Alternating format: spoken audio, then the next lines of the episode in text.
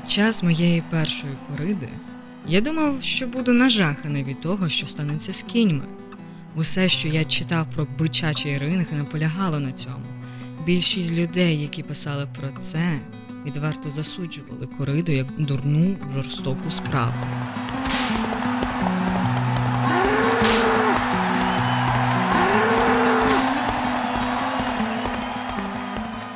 Але навіть ті, хто добре говорив про неї, як про виставу майстерності і взагалі як культурний спадок Іспанії, жаліли, що коні мусять загинути. Так розпочинається документальний роман Ернеста Хемінгуея Смерть пополудні, де він деталізовано і пристрасно описував свою найулюбленішу забаву, найулюбленішої після Америки країни іспанську кориду. Він думав над ідеєю роману аж 10 років і для цього переглянув 1500 боїв. Свою кровожерливу таку зацікавленість Хемінгуей пояснював так. Тепер, коли війни позаду, єдине місце, де можна побачити життя і смерть, вірніше смерть насильну, це арена для бою биків. І я прагнув потрапити в Іспанію, де зміг би вивчити цей феномен докладніше. Після видання книги в вересні 1932 року в пресі з'явились суперечливі такі відгуки про неї, у багатьох з яких звучали зауваження з приводу зайвої такої маскулінності і жорстокості автора. Едварду Віксу, рецензент з видання Atlantic Bookshell, в цілому вона ну так сподобалася. Але при цьому він зазначив, що його дратує така навмисна багатослівність стилю Хемінгуея, і він виділив е, як недолік таке. Сексуальна розбещеність стомлює настільки ж, настільки ж шокує. До того ж, я терпіти не можу, коли він починає будувати себе міцного хлопця літератури. Доля правди в цьому є. Корида дуже трагічне мистецтво, але в ній дійсно, окрім жорстокості та смерті, є ну дуже багато брутального мужицтва та мочизму. Тому й інші відомі чоловіки митці, зокрема з Іспанії, часто асоціювали себе у своїй творчості з матадорами, тими, хто убиває бика. І лише один із самим биком. Звали його Пабло Дієго Хосе Франциско де Паула Хуано Пумусено Марія де los Remedios Cipriano de la Santísima Trinidad Clito Ruiz і Пікассо.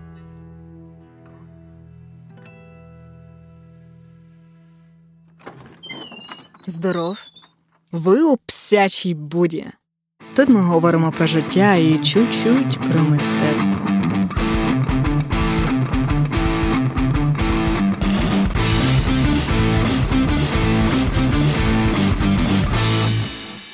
«27 квітня 2017 року, зовсім недавно, у галереї Гагусян, що знаходиться у Лондоні, була виставка робіт Пікассо, присвячена темі кориді, що звалась Мінотаври та Матадори. На виставці розглядався такий перетин картин Пікассо з коридою і такими якимись міфологічними та біографічними композиціями 30-х років. По суті, то були твори всього майже його життя з 1889 по 1971 років. Хоча Пікассо він був таким досить модерним інноватором в історії, він також спирався на традиції своєї іспанської спадщини. Народився в південному порту Малалахи в 1881 році. Він був протягом всього свого просто життя е, шанувальником драми кориди. Матадори, пікадори, коні та бики. Е, це все неодноразово повторювалось у його творіннях. Від найдавніших малюнків з дитинства, до прикладу, не одне з перших він малював віці семи років. Так, на кориду він поперше попав у семирічному віці, до деяких останніх картин. 1930-х роках це були часи потрясінь і якихось особистих драм. Пікассо почав також створити твори е, не просто з биками, а й також наповнював всю цю театральну кориду міфічними елементами античності. Зокрема, це є всім відомий міф про Мінотавра. Люди таке страховисько з людським тулубом і бичачою головою, якого народила від морського бика, не знаю як дружина царя Міноса Пасіфая. І за легендою, Мінотавр він жив у лабіринті, що збудував Дедала. І щороку місто Афіни надсилало йому сім юних хлопців і сім юних дівчат. Куратором виставки був його давній друг сер Джон Річардсон. який за життя Пікассо регулярно ходив з ним на бої биків на півдні Франції. Тому так, захоплення е, коридою у нього було ще з дитинства. Це було єдине таке заняття, крім малювання, на яке Пікассо спільно ходив зі своїм батьком. Решту часу ним займалась галаслива мамка, тітка та бабця. Потім і свого тата так і не бачив. Річардсон згадував, що Пікассо рідко взагалі говорив під час бійок. Бувало, вони оточені криком, плесканням у долоні та підбадьорюванням, а Пікассо просто сидить там, абсолютно нерухомо, не видаючи жодного звуку. Ну, іноді він робив зауваження. Хм. На одному з боїв, коли вони спостерігали за кривавим видовищем, як старих коней затягували до арени з биками, Пікассо сказав: ці коні це жінки у моєму житті. А оскільки список з дружинами, коханками та подругами був неймовірно довгий, багатьом жінкам довелося страждати заради його мистецтва. Якось він навіть сказав одній зі своїх коханок, що для нього існує лише два види жінок богині або килимки для дверей, об які він витиратиме ноги. Тому на картинах часто мінотавр це був сам Пікассо, і образ чудовиська, який пожирає юних дівчат не дарма. Часто коханки Пікассо були молодші за нього на 10, 20 і 50 років. Жінок то було багато, але мистецтвознавці виділяють лише тих, з якими він, е, з яких він малював або портрети, або з якими хоча б одружувався. Але треба почати з того, що всім, що було важливим для Пікассо, це мистецтво, корида, жінки, з цим всім його познайомив батько. Саме батько звів малого Пікассо не лише на бої биків, а й в бордель на півдні Іспанії, щоб з нього зробили справжнього мужчину. Та й сам він казав, що ми, іспанці, це меса вранці, корида після полудня і бордель пізно ввечері. Тому першою жінкою, такою значною жінкою в житті Пабло Пікассо була Фернанде Олів'є. Вона була натурницею, дуже такою вродливою, високою, розкішною, з мигдалоподібними очима і вихованими такими чуттєвими манерами. А ще вона була аж двічі заміжня за чоловіків, які її зневажали, і зраджували і закривала на замок вдома. З Пікассо вони зустрілись, коли той перебрався жити до Парижу в 1901 році, знаючи від сили лише французькою слово «ві». «Ві». Він мав майстерню разом з іншими художниками в колишній фабриці, де виробляли роялі на Бато Лавуа. Щось дуже схоже на мистецьке середовище заводу Львові. Там у спільних колах художників, часто на вулиці, Пікассо натикався на олів'є. І хоч це зовсім не схоже на цього брутального, іспанського, галасливого мачо, який всіх підхопляв своєю самовпевненою харизмою, Пікассо ну, дуже соромився підходити до олів'є. І він був закоханий у неї там по всі вуха і куди ще тільки можна. Гай би куди я йшла, весь час натикаюсь лоб до лоба з ним, а він дивиться на мене своїми величезними бездонними очима, гострими і водночас з задуманим поглядом, повним стриманого вогню. Врешті вони познайомилися в 1904 році, і Олів'є не відразу погодилися на стосунки. По-перше, Пікассо був страшенно ревнивий і хотів, щоб вона припинила працювати натурницею. А по-друге, він був бідний. Лише через рік вони почали жити разом у його студії, а все затіки тому, що одного дня він дав їй спробувати опіум. Це було схоже на магію. В один момент жінка, яка відмовляла йому протягом року, жила з іншим художником, раз і назавжди обрала його Пікассо. А Пікасо, шокований, не вірячи своїм очам, і, хоч геть не був релігійним, думав, що це якийсь дар Божий. Так їхні відносини протягом семи років були сповнені опіуму, а ще жорстокістю, ревністю, ну і мистецтвом. Свої перші портрети в стилі кубізму Пікассо писав власне з Олів'є. Він саме і її сховав в одну з жінок з відомої картини Авіньйонській дівиці 1907 року, з якої, по суті, всі починають говорити про кубізм. І вона була свідком того, як, е, по суті, з бідного художника Пікассо ставався більш затребуваним і підтримуваним колекціонерами художником. Завершили з їхні стосунки прісно, вона просто йому надоїла, а ще нагадувала йому той поганий жебрацький період. От і підтримує чоловіків в їхній кар'єрі після такого. Е, наступна жінка насправді походила з України і навіть стала його першою дружиною. З російсько-українською балериною Ольгою Хохловою Пікассо познайомився по суті на роботі. У травні 1917 року в Парижі відбулася прем'єра балету Парад, і одну з головних партій там танцювала Хохлова. Пікассо він тоді е, робив костюми для цього балету і сценографію для параду. І так захопився і балетом, і самою Хохловою. Відносини з нею розвивались ну, дуже стимко. Через кілька місяців Пікассо разом з Ольгою вирушили до Барселони, де він представив е, цю балерину своїй матері. І вона стала матір'ю першого сина Пікассо, Пауло, який народився 1921 року. Ну і як вони розвивались, так вони швидко і припинились. Були дуже аб'юзивні обоє, обоє билися одне з одним, не очікували таке від балерини. Хохлова переслідувала Пікасо, його коханок, чатувала їх на вулиці, обсипала образами, писала йому мало зрозумілі листи. Останньою краплею було те, що в 1927 року Пікассо закохався свою натурницю Марію Терезу Вальтер і не просто закохався, вона була вагітною його дитиною. Ця новина звела з розуму Хохлову. Ну, вона збожеволіла. Як і те, що Пікассо покинув її, але не бажав давати розлучення. Так Хохлова померла від раку в 1955 році, е, до останнього дня залишаючись дружиною художника. Заради Пікассо вона покинула сцену, а він закарбував її образ на багатьох картинах. Це і портрет Ольги в кріслі, а також таких творів, як Мінотаур Махія і Корида Смерть Тореро 1935 року. Тут Ольга зображена у вигляді такого білого коня, якого вбиває міфічне чудовисько Мінотавр, сабто Пікассо. Марія Тереза Вальтер була чи ну, не найбільшою любов'ю у житті Пікассо. Вона була ніжною, слухняною, була натхненням для його найчуттєвіших картин і скульптур. У неї було дуже гарне тіло.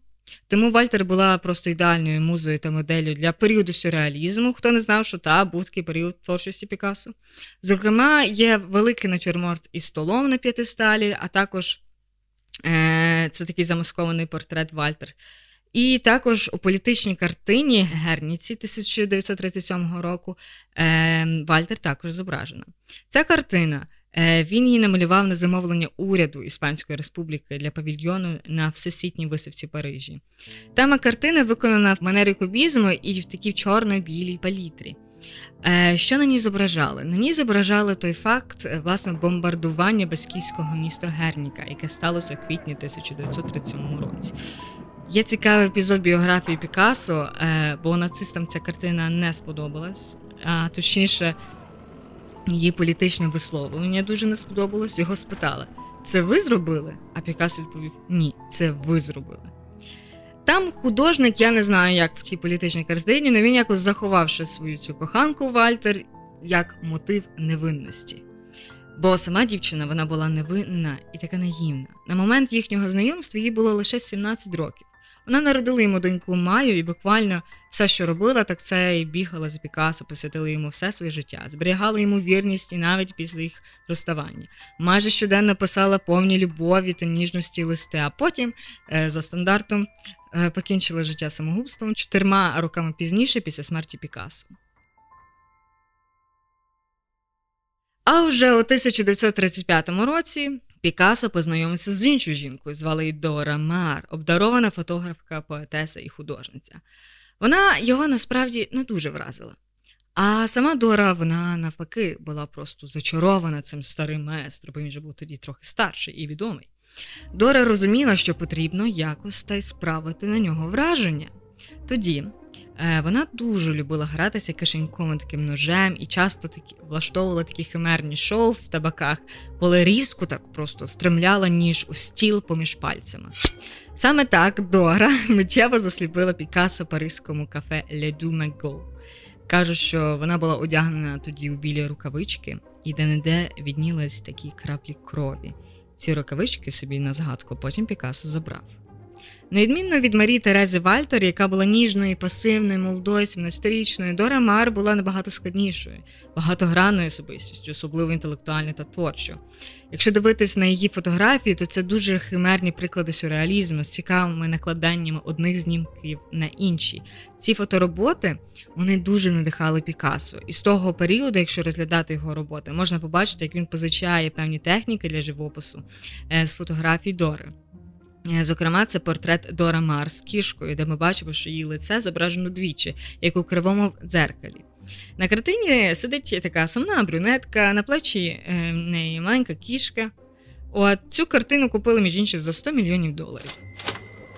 Е, найбільш відомий її автопортрет це плачуча жінка, яку він написав в 1943 році. Як ви розумієте, з цифри це був період війни, тому це не лише портрет Дора, а й також зображення тих відчуттів жаху, страху і немічності, що відчував Пікасо, перебуваючи у захопленому німцями Парижі. А от Дора за той період їхніх відносин трохи забула за фотографію. Вона була одержима Пікасо вже не своєю творчістю. А дарма, бо зовсім скоро у нього з'явиться наступна пасія. Цей любовний трикутник тривав аж два роки, і Дора підсумувала його одним реченням: як художник ви можете бути незвичайним, але з моральної точки зору ви гімно. Дора теж пережила важкий психологічний такий зрив і нарешті потрапила в психіатричну клініку Жака Лакана, відомого психоаналітика Фрейдиста. Між іншим, Лакан входив в мистецькі кола, бо був ще й колекціонером, а також лікував багатьох е, художників, своїх друзів. Відомо, що Пікассо також був його пацієнтом. Тому думка, що чоловікам потрібен психолог, аби з ним почати мотити, як бачите, хибна. Мудак після терпії мудак. Вийшовши з клініки, Дора і Пікассо рідко бачились. Згодом Пікассо вирішив з нею не спілкуватися.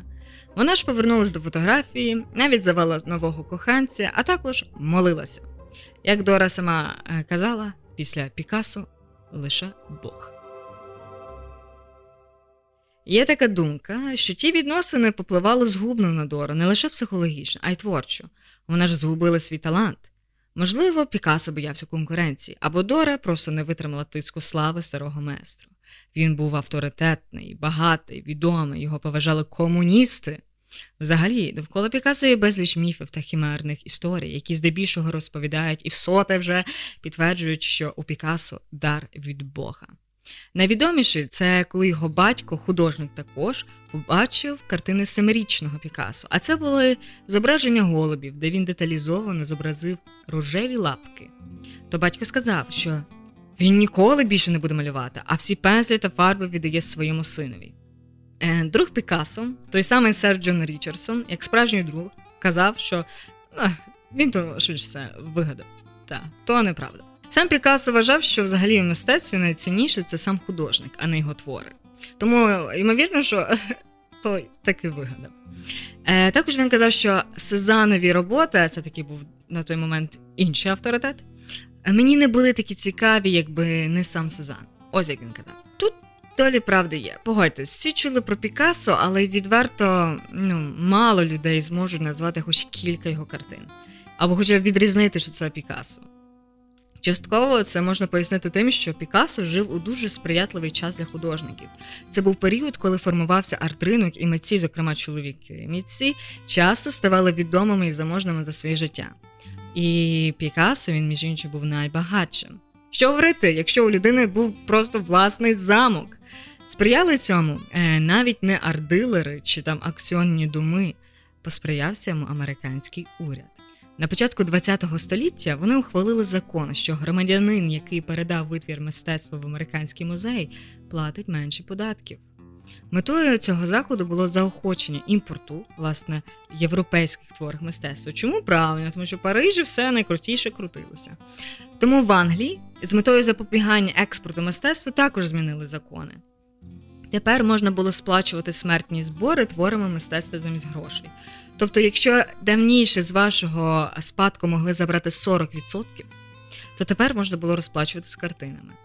Обидва законодавчі акти вони підвищили дуже стрімко ціни на ринку для продажу у всьому світі, що любить мистецтво. Але існувала ще одна така причина зростання цін. До початку 1950-х років у людей з'явились зайві гроші, які вони могли інвестувати. Тобто, якщо зараз у нас всі говорять про біткоін, NFT, то тоді інвестувати почали в мистецтво. Економіка економікою, але вам, напевно, дуже цікаво. Невже не існувало жодної жінки, яка б розбила серце Пікасо? Була. Звали її Франсуаза Жило. Вона була його коханкою з 1944-го, тобто це майже кінець війни, по 1953 рік, а також матір'ю його дітей Клода і Палон. Їй було 21, коли вона вперше зустріла Пікассо, а йому 61. Е, була молодою художницею, і взагалі їхні відносини починалися як спілкування між молодим поколінням і старшим творчим поколінням. От тільки Пікассо я набажав більшого, бо на пропозиції глянути на картини Оркутів. Ідіть в музей, якщо хочете подивитися мої роботи, але приходьте до мене додому, якщо хочете простого спілкування. Сама Франсуаза могла б і не стати художницею, її батько дуже хотів, щоб вона йшла на юриста. Та й взагалі мріяв, щоб в нього був син.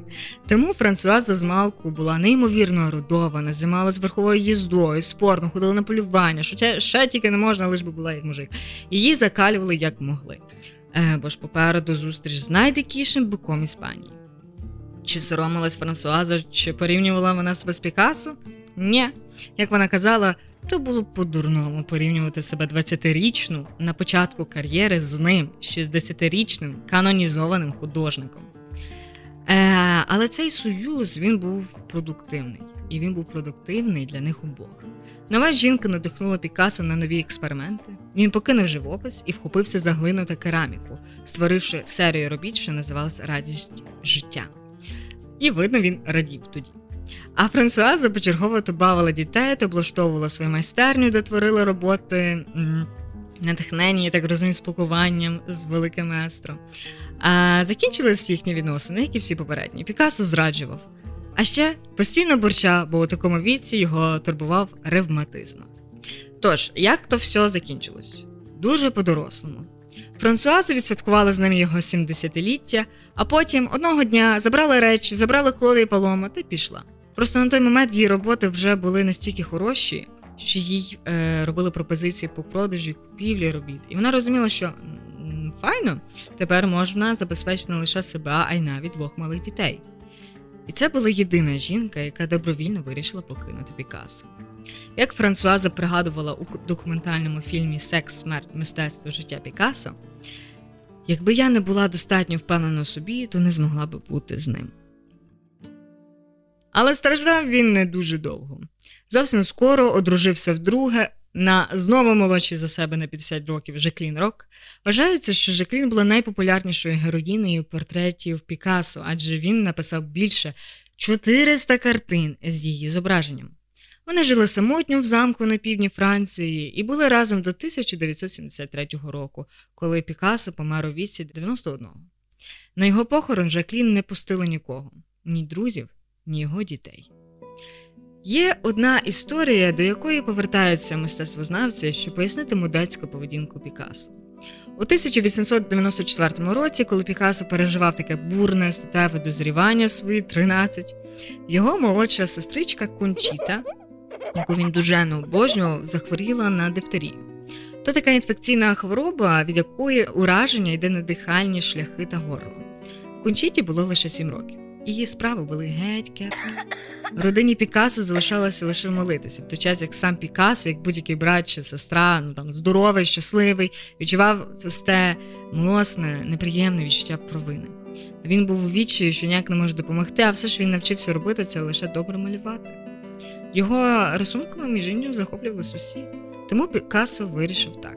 Він поклявся Богу, що якщо кончіта виживе, він більше ніколи ніколи, ніколи, ніколи не візьметься за пензель чи олівець.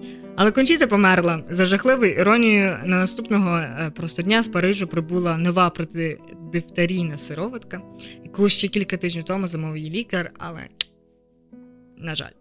Смерть Кончіти турбувала Пікассо, як ви зрозуміли, все його життя, і зі соромом і певною якоюсь такою неприємною втіхою він зрозумів, що Бог обрав його творчість, а не сестрине життя.